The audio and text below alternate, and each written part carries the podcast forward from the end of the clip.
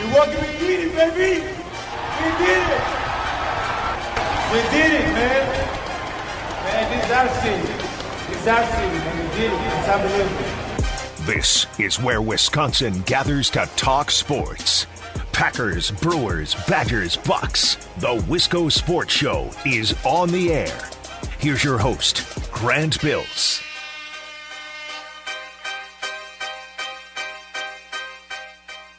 I'm a sucker for a good statement of recognition. I was born Catholic, was raised Catholic, went to Catholic school, so I went to church twice a week. You know, you start every mass with the penitential rite. You know, I confess to Almighty God, to you, my brothers and sisters, I've greatly sinned, blah, blah, blah. You know the, the thing. That's uh, right off the top. From the get go of the mass, we're like, yo, we're going to recognize we kind of suck. We got to lay that out there before we can go any farther. If you go to uh, high school games now, and I can't speak to high schools maybe in the Big Rivers Conference or in the is it the Big Eight or the Great Eight. I apologize to our listeners on the zone. Right, a lot of high schools now before you begin, a sporting event, they will have the statement of recognition of indigenous land. Like we recognize that this school is on indigenous land. In and around where I am, it's Ho Chunk territory, right? And you recognize that before proceeding. I thought we'd start today's show with a nice statement of recognition because we're not going to talk about the Bucks today. But the Bucks won a title seven days ago. It'll be a week exactly at about 10 o'clock tonight. And we're not going to talk about the Bucks today, but I, I feel like we need to recognize them. So I prepared a statement and I printed it off. Easily could have read this off the computer, but it felt more appropriate and official to do it this way. So here's the statement. Peace be with you. No, no, we're not. We're not doing that. Before we begin the show, we recognize that our Bucks are NBA champions, defeating the Phoenix Suns in six games, proving themselves the only Wisconsin sports team capable of advancing past the conference championship round. Giannis is the best athlete in the state, and the Bucks are the smartest team. Building with aggression and clutch playoff execution, and they deserve to be recognized. While we may discuss other teams and athletes on today's show, we do so while recognizing they all simply bow at the feet of Giannis, Khris Middleton, and the NBA champion Milwaukee Bucks. I'm going to read that to start the show for the near future. So get that down to memory. You can say it along with me, like a prayer, right? Good uh, statement of recognition. I love it. This is the Wisco Sports Show. My name is Grant Bills. I feel better today than I did yesterday. More details with the Rodgers thing. We're one day closer to the Major League Baseball trade deadline. Oh, yes. And it's the week anniversary of the Bucks winning a title. I have never myself been in a relationship to celebrate such milestones. You ever been in a romantic relationship where it's like, oh, it's one week, it's a month together? I, I've, I've had a friend before who, like, I had an old roommate and he listens to the show, so I don't want to put him on blast, and I could be misremembering this. But, like, you know, wake up in the morning, you're cleaning, you're making breakfast, whatever. Roommate comes out, he's about to go to work. Like, oh, what do you got going on today? He's like, ah, it's me and so and so's five month today. It's like, I don't even, five months. The hell, do you have a calendar? You have a special calendar in your Google calendar? You keep track of this thing, right? So you maybe you've been in a relationship like this where like every month, every six months, every six weeks, right, we're gonna recognize it. I've never been in a relationship like that, but I think I'm gonna start with the Bucks. It's been one week, it's been three weeks, it's been a month, it's been six months, five months, four months. So I I I, I feel like we're gonna continue to recognize the Bucks as their NBA champions. However, the Brewers season is going to start to heat up, and certainly the case with the Packers with new Aaron Rodgers news and and training camp uh, and, and so on and so forth. So we're going to talk about all that today. Unfortunately, not the Bucks, but I wanted to get that off the top. 608-796-2558 is the talk and text line. Brennan La Crosse says, let's make this a good one tonight, Grant. Well, that's my goal every night, Brett. Mad Mike, who is Mike in Madison, we've rebranded him because we have a lot of Mikes. Mad Mike says you're not on 96.7 in Madison today. Well, then how are you listening, Mad Mike? I need more. I need more details if I'm to help you figure out what's going wrong, or if I need to call Ebo and ask him what the heck is up. Maybe I got canceled. Brutal if they didn't tell me. Absolutely brutal. Maybe we lost our Madison station. God, that that would stink. Especially because I talked to Ebo this morning. I was on his show. Didn't let me know. Uh, text me more, Mike, and let me know exactly what the issue is, and maybe I can assist you. Maybe I can help you out. Coming up at 4:30, going to speak with David Gasper, reviewing the brew. Tuesdays with Gasper, akin to Tuesdays with Morrie, uh, in title only, not in practice, because they could not be further, could not be more different situations. But we will talk to Gasper coming up at 4:35 about the Brewers. I want to start with the Packers. Today's lead is going to be about Rodgers because yesterday we finally got some clarity on the Rodgers thing, story, saga. I, I don't want to assign a name to it because once we get to that point, then it's a thing. And I don't want it to be a thing. The Rodgers saga. Well, then it's a then we've made it a thing. I don't want this to be a thing. It's just the last couple of months. And we talked through it yesterday in real time. We're reacting to this news basically as it's breaking. I think Schefter put out the details that he reported just a little bit after three. I go on at four. So I didn't have time to stew. I, and I like time to stew. I like to sit by myself and just think and ponder, which is why I really like that my show starts at 4 p.m. and not 6 a.m. I don't know if I could do mornings. I need time to stew with this stuff. So in real time yesterday during the show, we're trying to put the pieces together, and it was actually kind of fun.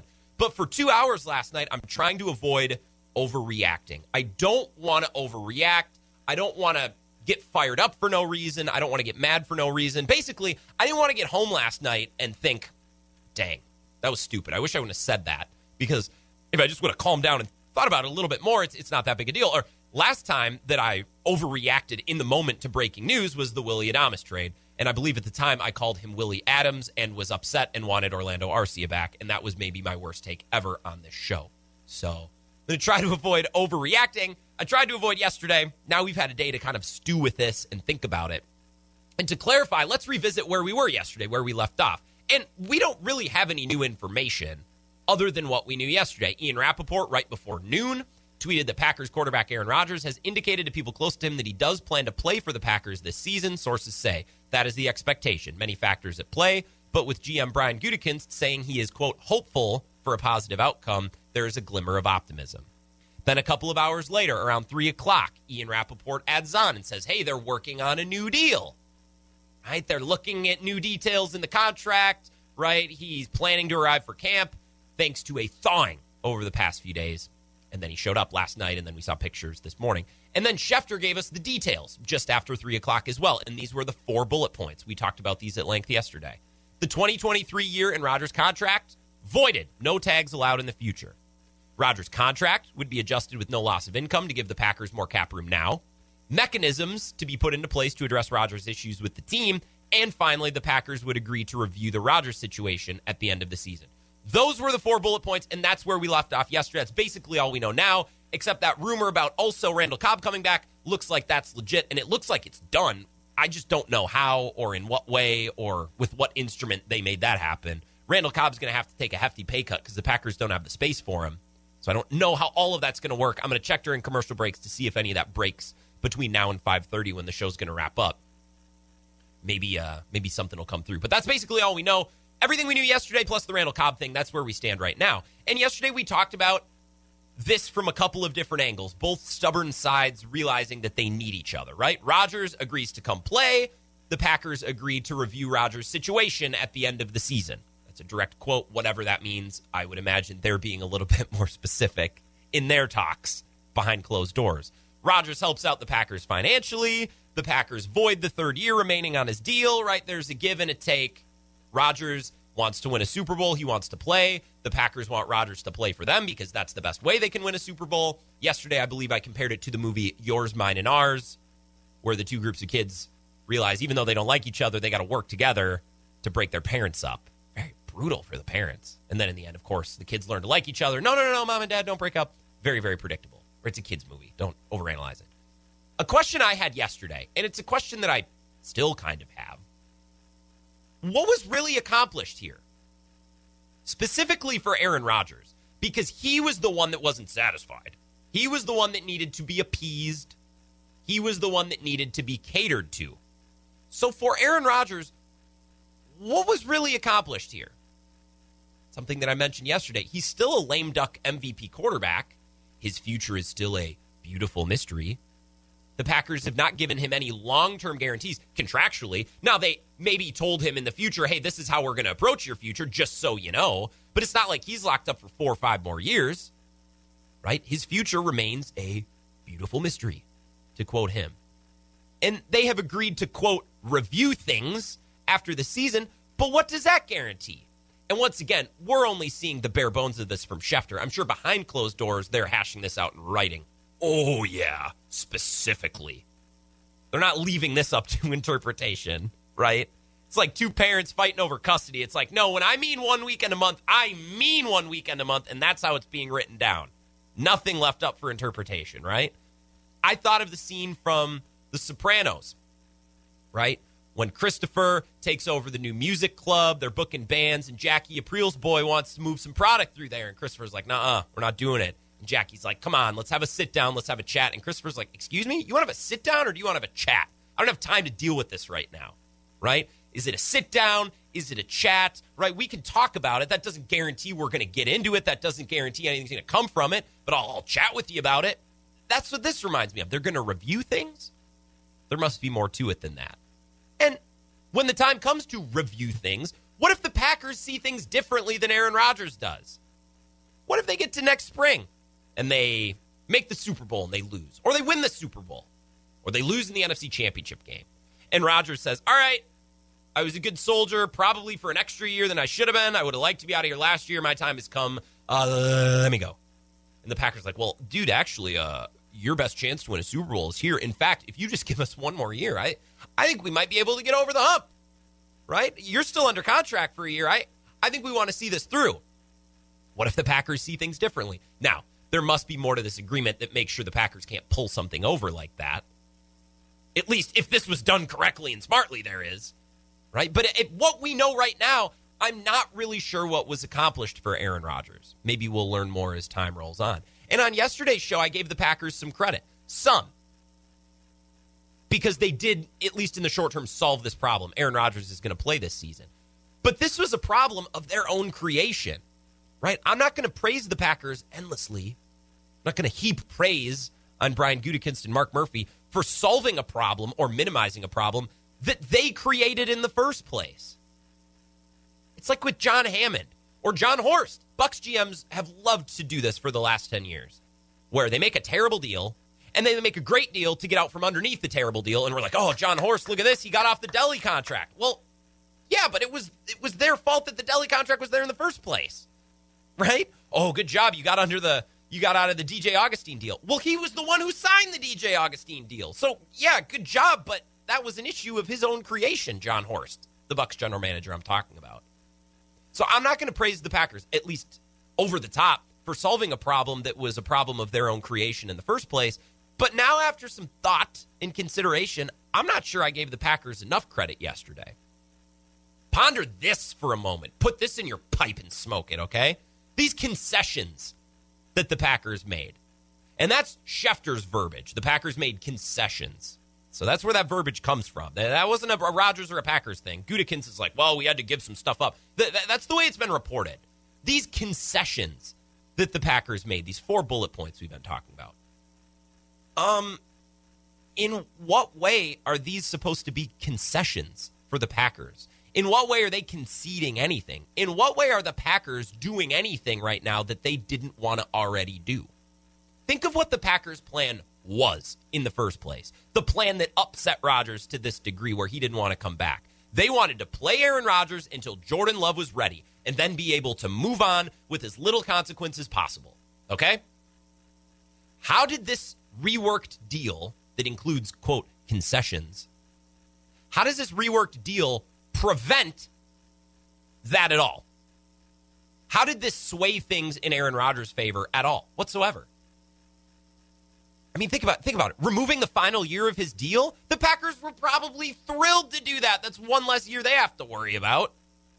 Makes his contract more manageable, maybe easier to trade, less of a commitment, especially as he gets older and older and older on the back end of this deal. The Packers were probably thrilled to void the final year of his deal. More flexibility, you can get him out the door sooner, awesome, which is what they wanted in the first place. They have more money to spend this year to build a contender. Aaron Rodgers is willing to help them out financially to help build this team. Fantastic. Brian Gutekunst is thrilled. Let's add somebody and try to win a Super Bowl. Get over the hump. Oh, Rodgers wants to be traded after the year. Guess what? Fantastic. That's what the Packers wanted in the first place. In fact, now when next spring rolls around, not only can you trade Aaron Rodgers, but he'll sit down at the table and help you do it because that's what he wants to. So you tell me, in what world this new fangled open marriage type contract that they've mixed up here. In what way is this a win for Aaron Rodgers? Sure, he gets to come back and play football on a really good team, and it seems like he has a little bit control uh, uh over how he exits the team next year, but his future is still not really in his control.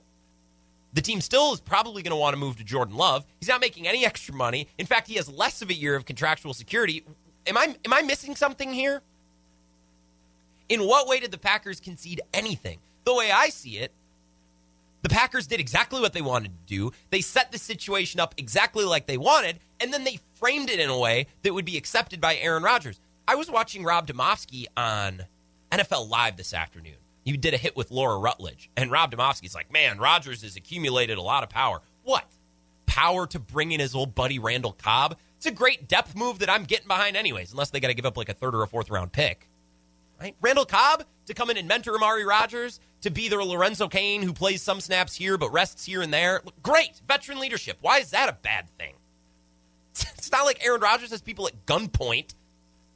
I, don't get this illusion that Rodgers is really taking control and he's really got all the power, and the Packers really had to give it up to get him to come back. I I, I don't see it that way. Unless these more unspecific terms where it's like they're going to readdress things after this year. They're going to reevaluate things unless that verbiage is is really really non-specific and and that's actually largely advantageous to Rodgers. Okay, well then we'll readdress. But based on what we know now, the Packers got exactly what they wanted. Aaron Rodgers is going to come back and play for one more year, and then they have the power to move off of him next year. In fact, Rodgers helped him get more money to spend this year and gave up the final year of his deal, which I'm sure the Packers were thrilled to get rid of. I don't get it. The Packers got what they wanted all along, one final year, and that's all. And they found a way to sell it. Like, oh, it can be the last dance. Oh, Rodgers come back. Knowing dang well that Rodgers plays best when he's upset, anyways. The Packers are coming out way ahead of this thing. They got exactly what they wanted, but they found a way to frame it. Oh, Rodgers really is calling the shots now. Well, not really. This is really exactly what the Packers wanted. Brian Gutekunst, you sly dog. You pulled it off a crafty, crafty solution to a problem that only a UWL Eagle could solve. Look at you. Look at you go, Brian. J- job well done. Let's take a break. I want to continue to talk about this. I see we have some texts. If you want to chime in, 608 796 2558. Talking Brewers with David Gasper coming up at 435 as well. More of the Wisco Sports Show after this. This is the Wisco Sports Show with Grant Bills on the Wisconsin Sports Zone Radio Network.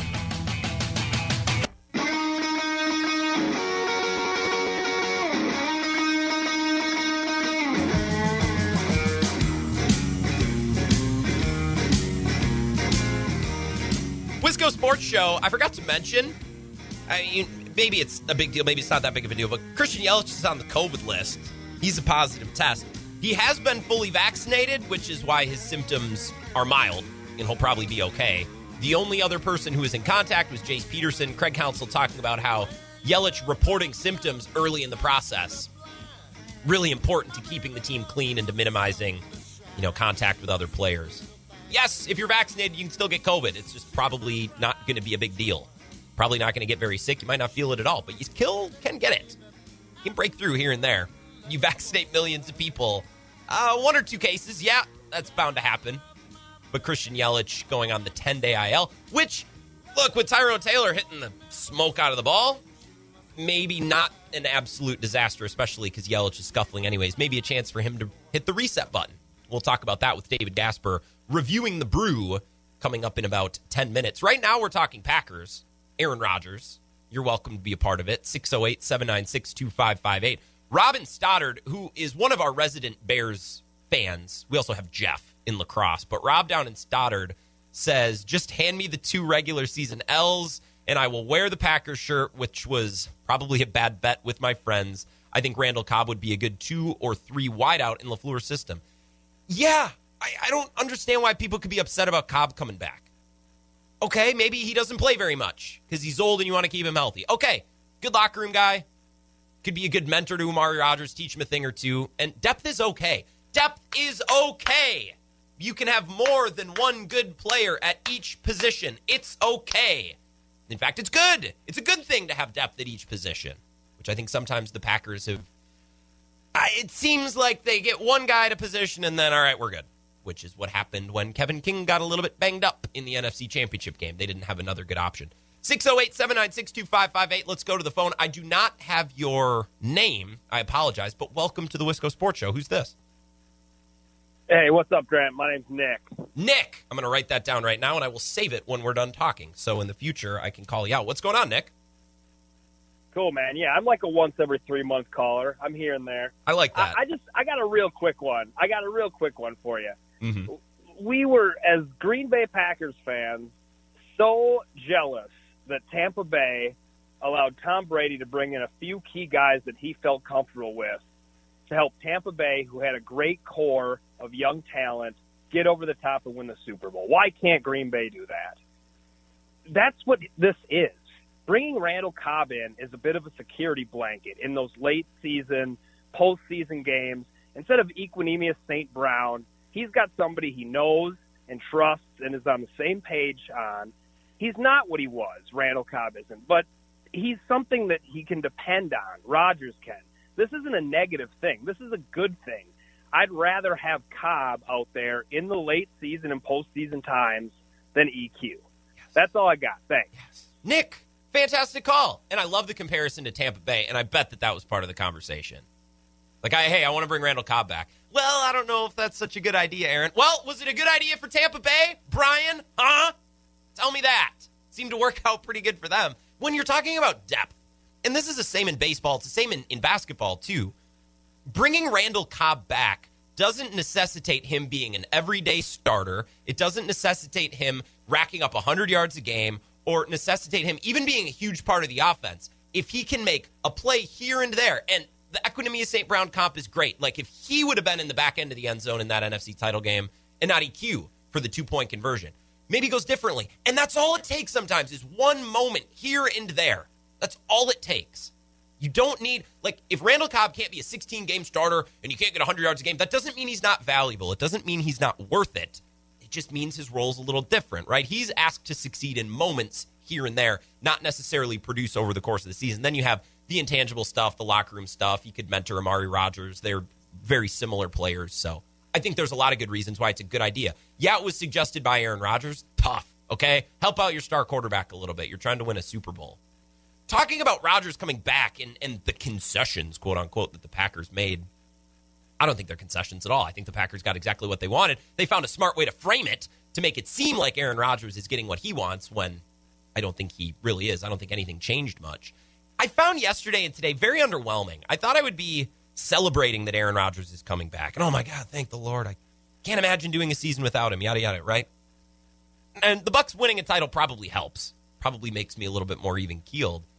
But I just found this whole experience very underwhelming. Everybody's going through sharing old tweets like April 29th, draft day, when Mark Schlereth says that a uh, a trade for Aaron Rodgers, per his sources, quote, as close to a done deal as it can be. Well, that didn't happen. And then Charles Robinson of Yahoo Sports. Rodgers is adamant he won't return to the Packers as long as Brian Gutekunst remains the general manager. That was May 5th. Didn't play out that way. April 30th, insider Bill Michaels just told the straight host in Denver there's a 75% chance Aaron Rodgers leaves Green Bay. Did not turn out to be the case. Sorry, Bill. You call your shot. Didn't work out. I respect it. I called my shot on Orlando Arcia for three years. It didn't work out. It happens. Right? We got this gem from Rob Demovsky on the Dan Patrick show earlier this year, and it just cracks me up revisiting this now. Who's the quarterback for the Packers week one, Rob? Bob? um, I, I don't know who it is, but I don't think it's Aaron Rodgers.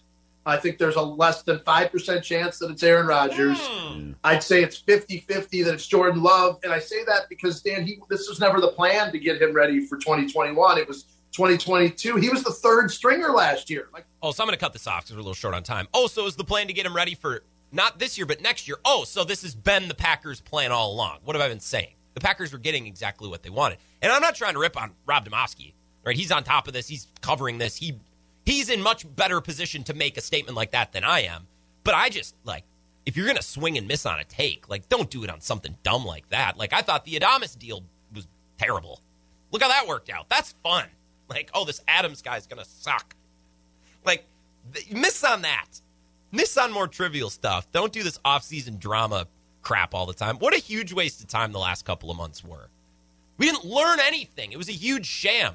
Friend of show Bart Winkler tweeted this out last night, and I saved it because I thought it was astute. Three bullet points. Rodgers will quarterback the Packers in 2021. Jordan Love will likely take over in 2022. Davante might resign, he might not. All of this is as true today as it was in February. Nothing changed. Couldn't agree more. What a monumental waste of time the last couple of months. And yet, we, the fans, we create the demand for this type of offseason content.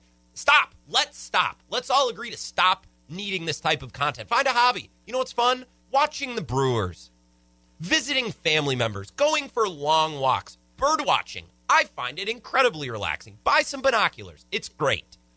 We need to get a life because the last couple of months turned me off from the Packers so much. Well, that and all the NFC Championship game losses. And for the first time in forever, I'm not amped to read a 53 man roster prediction. I'll watch the Brewers. Thanks. That's what I'll be doing.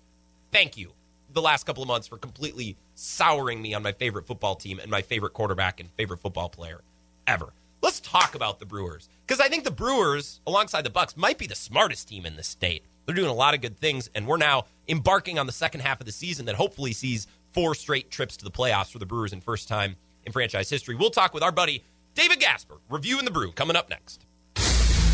This is the Wisco Sports Show with Grant Bills on the Wisconsin Sports Zone Radio Network.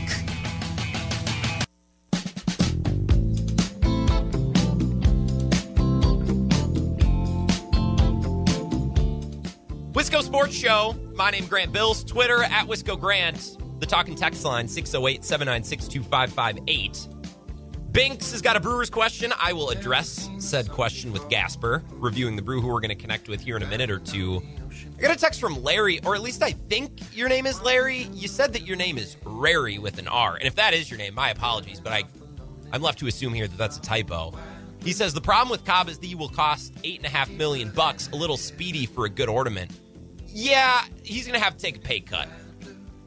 That's the only way that this is going to work. Either the Texans pay a bunch of it, or the Packers restructure, extend, or get rid of somebody else because he's not going to fit right now. So they do need to do some maneuvering. But you're right, Rary or, or Larry. Oh, your nickname is Rary. Oh, well, ah, that's, that's a sick name. I'm not here to hate. I just want to make sure it wasn't a typo. So many people, when they text the show, they do speech to text.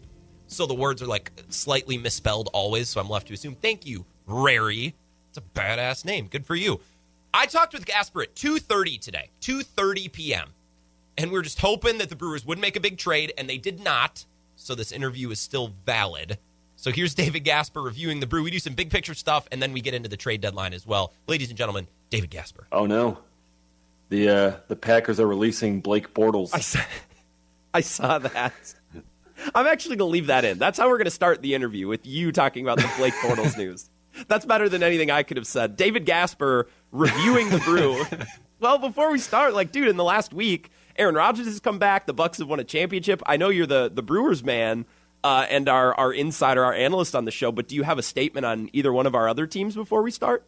Bucks and six, man. Bucks and six always. Um, That's for the I, I was I was there at Game Six uh, in the in the Deer District Plaza, surrounded by sixty five thousand of my closest friends.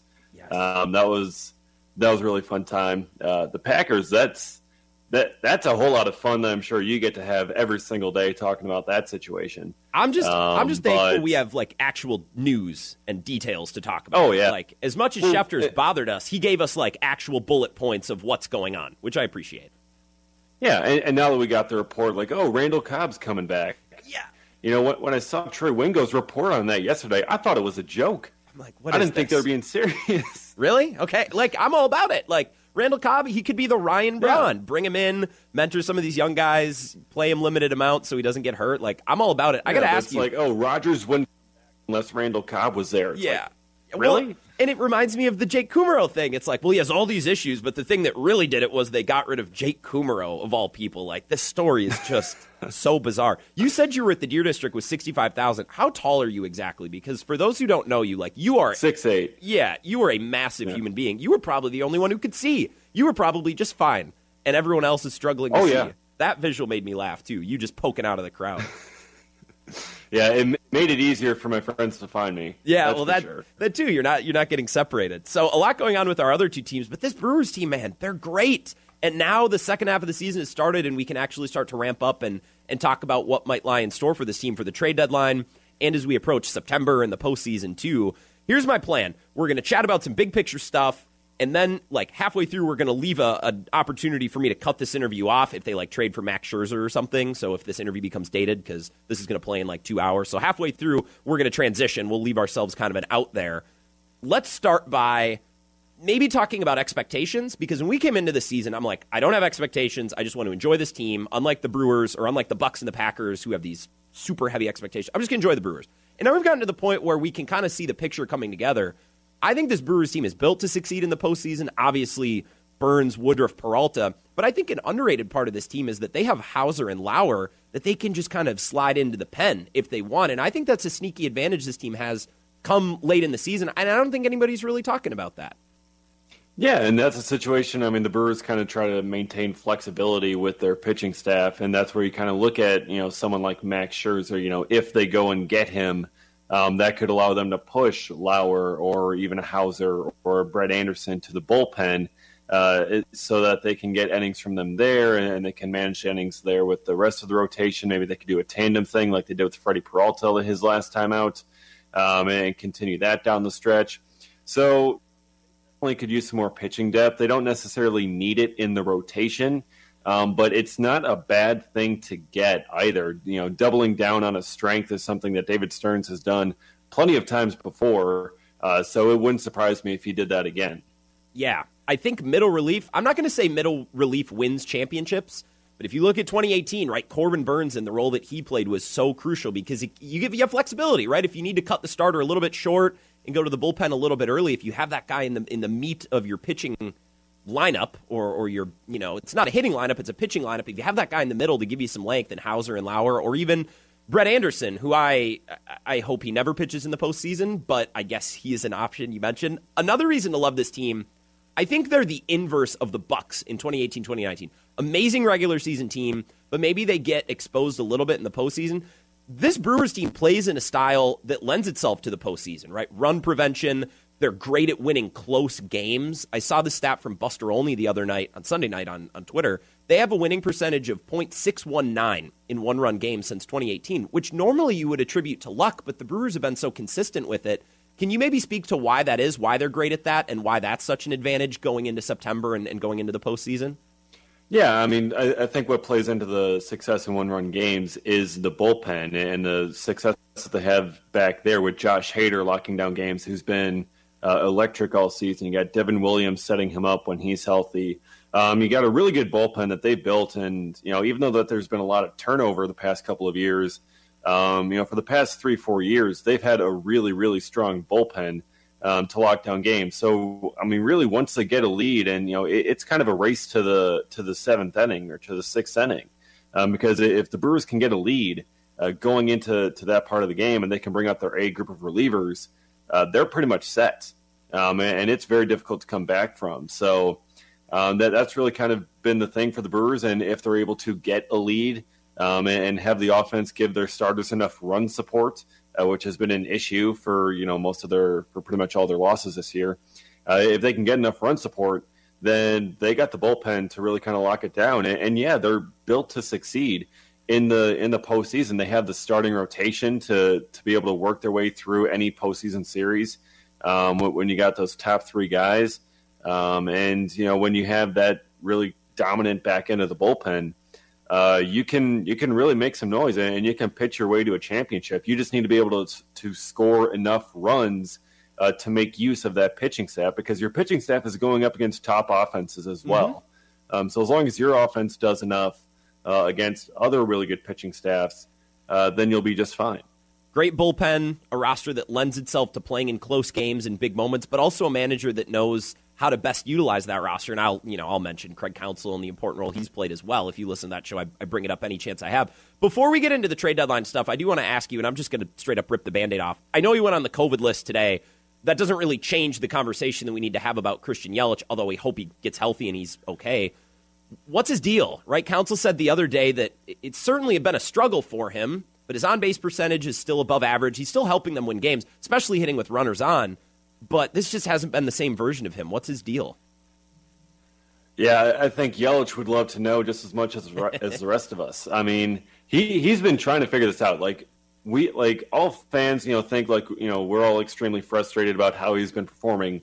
no one's more frustrated about this than Yelich. No one's more frustrated that he's hitting 230 with very little power uh, whatsoever than him. Uh, he's he's trying to work his way through it. Um, you know, he, he, said a couple weeks ago that he was back to square one, just trying to you know get things going again, get in a good groove. Um, you know, I don't know if the COVID IL thing is going to help or hurt with that. Uh, perhaps he can just kind of you know take some time to you know just you know being you know hitting off a tee or whatever at home because he, he's going to be in quarantine or whatnot, and um, you know just kind of taking some time to to either do some work or to clear his head or whatever it is he needs to do. Perhaps it can help, perhaps it won't help. Who knows? We'll we'll find out in ten days or so. But um, yeah, he he's trying to get going. He's trying to figure it out, and he's just as frustrated, if if probably more frustrated than the rest of us. Well, this might be a good opportunity for him to kind of reset and I know COVID is serious. We want to be healthy. We want everyone healthy. But Tyrone Taylor's been crushing too, and there haven't really been enough at bats to go around. So I, I, think in the short term, hopefully they'll be able to stay afloat. Gasper, this is where I'm going to leave space to cut this interview off. If the Brewers make a move, right now we are recording this as 2:45 p.m. This is going to air at 4:30. So if the Brewers make a huge move in the next two hours, this is where I will cut this interview off and then talk about said move, and I will probably text you for like a statement so this has been a great interview. Gasper, thank you so much and have a great rest of your week. Yeah, absolutely. Thanks, Rand. Take care. Okay, so I'm going to leave a second here. I'm going to mark that down. Eight minutes and 35 seconds. Okay, David Gasper, reviewing the brew. Trade deadline is rolling in. Uh, you know what I find hilarious, and we were talking about this a little bit earlier, is I read today Ken Rosenthal's piece in The Athletic, and he's talking about the Angels, and he's like, look, the Angels are a game over 500 their GM recognizes that they should be sellers, but they want to see how they do this weekend against the Rockies first. And like that just that blows my mind. I find that so funny that a team can play for 162 games and they just, oh, let's see how we do in this three game series against the Rockies. The trade deadline is, I think it really exposes and highlights which teams are really smart and which teams are, are kind of dumb. Yeah, exactly. I mean, I mean, when you get down to kind of this point in the season, like, yeah, it's you know, a couple of games either way can really, you know, determine a lot. Like if you mm-hmm. lose the final three and say you go from uh, being four games back to being seven games back, I mean, you go from being in legit striking distance to the to a division title to being, you know, seven games out. You really kind of need a lot more uh, help, even though there's still two months left and really anything can happen. Um, it's just kind of, you know, visually um, when, when, you look at it and when you try and take stock where your club is, sure. it, it's just a whole different mindset. And you know, some teams kind of fall into that trap. It's like, you know, like we need to see how these next, you know, two or three games go yeah. to determine if we sell off top prospects in order to to get some help for this year, or if we sell off our current big league assets uh, in order to, to focus on the future. And you know, some make good decisions with it, some make bad decisions with it, and you know that that kind of determines who gets fired and, and, who sticks around for a long time. Yeah, I mean, this is the type of year that the time of year that kind of defines who's good at their job and who isn't, and it's being able to feel a team. And I get the Angels have dealt with injuries to their best players, so they're I mean they're factoring that in as well. But when I read something like that, it's like, well, we want to see how we do against the Rockies. Like, it always makes me laugh, right? There's 180 games played every year, and it's like, well, this weekend we'll I guess we'll make a decision. Let's two things about the Brewers. I, common sense would say that they need offensive help. It's like, well, you need a bat because the offense is is the weak half of their team. But I don't I don't think it's that easy. Like if they want to get a bat, where's it going to go? They already have too many outfielders, and I think they're going to bring Ryan Braun back. Maybe I'm insane, right? With or without Braun, they have a ton of outfielders. I don't think you're moving Adames, Urias, or Wong. So unless you're going to do like a franchise altering sliding door change and supplant Keston and whatever they got going on at first, I, I don't see how they get better offensively unless it's a bench bat. And I, I don't know what kind of difference a bench bat even makes. What, what do you think about the prospects and, and the path to maybe improving this offense before the deadline? Yeah, I mean, when it comes to to the offense, I mean, they, they what they really need is some of their current guys to to get going. I mean, what would be ideal is Keston Hiura hits like 2019 Keston Hiura. Yeah. Well, it'd be ideal if Christian Yelich could hit like 2019 Christian Yelich. Um, if they do that, I mean, you got you know pretty much a World Series caliber offense right there already. Um, and then yeah, you just kind of maybe need some help on the bench, and you'll be fine. Um, however, 2019 Keston Hiura is nowhere to be found at the moment. Uh, same thing with Christian Yelich, and, and, now he's just on the COVID IL. Um, so you you try and you know find some ways to to get some help, and it may you know lead to some uncomfortable um, situations, and you know some guys maybe deserve more at bats or you know are paid like they should get more at bats aren't getting as many. I mean Jackie Bradley Jr. hasn't done much on offense this year. Lorenzo Cain's just coming back, but even when healthy, he hasn't really done much. Now his legs, you know, he's he's having a bunch of leg injuries. Um, so I mean, place where they really could use some more offense. Um, first base, definitely they need some consistency, and then of course in the few days ahead of this, Rowdy Tellez all of a sudden wakes up offensively. Yeah. Uh, to you know, I don't know how much more complicated that would make the first base situation, or if it would stop them from getting uh, an addition. But you know that that's something that you know they could potentially look at. Third base, another position that they could look at upgrading. Um, even though Luis Urias has played pretty well, you you could always get better. Yeah, well, and, and Travis Shaw is on his way to being healthy too. That further complicates things. But I like what you said to begin. What they really need is for some of these guys to to start playing like themselves. And, and I agree that's maybe an oversimplification. Maybe that's obvious. But I think another way to look at that is if Christian Yelich and Keston Hiura don't start hitting the ball better, then I don't know that adding one bat at the trade deadline is going to make that big of a difference. Maybe that's a different spin to put on that and a different way to think about it rather than just saying, well, Yelich and Hiura need to hit better. That's the change. I, I, think maybe there are a couple different angles to approach the offense. It's a mess. They have a lot of options, and, and it's going to be a math problem that probably Craig Counsell is is up to the task for. I want to ask you, Gasper, before I let you go, chances of say getting. I know Max Scherzer is the name that's getting thrown around. Former logger, which you got to think might help, right? He could on his day off, he could drive over to this side of the state and taking a game at Copeland. I, I don't know. I, I got. I love the thinking. I don't think it's very realistic, but I love the thinking. Saying, "Hey, we're amazing at this. Let's get more amazing at that." I like when teams do that. Do you think that there's a realistic option to round out the great rotation they already have and, and double down on what already makes this team great? Or maybe you think Scherzer is realistic, but what do you think about adding starting pitching? certainly a route that they could take. And I mean, David Stearns has not been afraid to double down on that before. I mean, it'd be very interesting because Stearns has pretty much resisted uh, adding rotation help at the deadline or even in the offseason pretty much every single year. You know, for the past three or four years, you know, it, it's always been, oh, the Brewers need rotation help. The Brewers need rotation help. And he never goes out and signs or, or trades for any starters. And now it's like, okay, this rotation is good. Now they just need some bats. All right, now let's go get the rotation Starter. help. Like, yeah. like it seems odd, but you know, in, some ways it could make sense. I mean, the Brewers' rotation, you know, they, they got a fantastic trio in Woodruff, Burnes, and Peralta. Um, but, you know, when it comes to postseason experience, I mean, Woodruff certainly has the most uh, of the three. He started uh, in the wild card series last year. He started the wild card game in 2019. Um, pitched a lot um, in, in the 2018 postseason run. Um, although a lot of 2018 was out of the bullpen or kind of you know long man, interesting situations there. Uh, Corbin Burnes, you know, was a reliever in 2018. Um, didn't pitch at all in the postseason in 2019 or in or in 2020. Uh, Freddie Peralta, you know, reliever, you know, each of the each of the past few years in the postseason. So, you know, they, they could use some postseason starting experience. You know, you, you, can never go wrong with that. And certainly someone like, like Max Scherzer, uh, adding him to this group of really young pitchers. Oh yeah, uh, to kind of help you know mentor them and guide them. You know that's something that I, I think would make a ton of sense. Um, and when it comes to his contract, whoever requires Max Scherzer will not owe him a single penny uh, for the rest of the season. So I um, that's very attractive to the ears of Mark Attanasio mm-hmm. as well.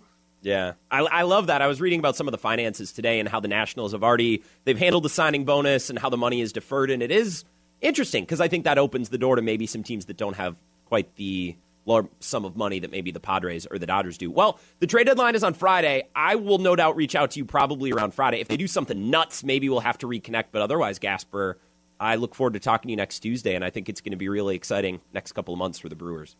Yeah, absolutely. And, and the Brewers are going to end up having to face a different starter tonight because uh, Tyler Anderson has been scratched for the Pirates now officially. I love it. Um, so it looks like he's heading to the other side of uh, Pennsylvania. Oh my God, I love that. Just trade everybody, make life easier on the Brewers. I love it. Thanks, Gasper.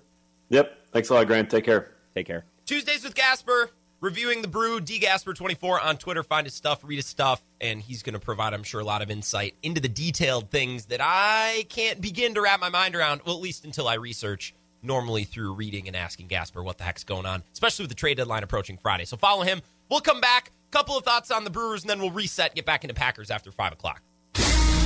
This is the Wisco Sports Show with Grant Bills on the Wisconsin Sports Zone Radio Network.